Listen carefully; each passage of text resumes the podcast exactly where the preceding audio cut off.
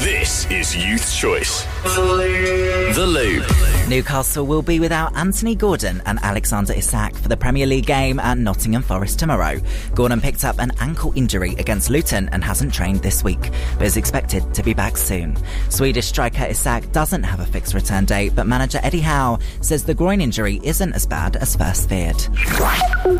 Football's world governing body says reports of the so called blue cards being used at elite level, like next season's FA Cup, are incorrect and premature.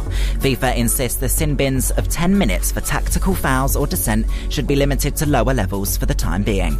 We'll hear the details of a trial for the professional game later. England manager Gareth Southgate tells Sky Sport News he's not sure about the proposed change. I would have said the game's worked quite well for a long time. I know, I, I suppose we always have to modernise with certain things, but um, yeah, I'd, I'd have to, I'd have to really understand how that was going to work before I could give a really strong view. The potential introduction of sin bins, or blue cards as they're being called, is leading on the back of the Telegraph. The paper reports that 10 minutes off the pitch for offensives such as tactical fouls or dissent towards an official could be fast tracked and used in the next FA Cup next season. From the Youth's Choice Newsroom, I'm Harrison Gunn, and that was your Loop Sports Roundup.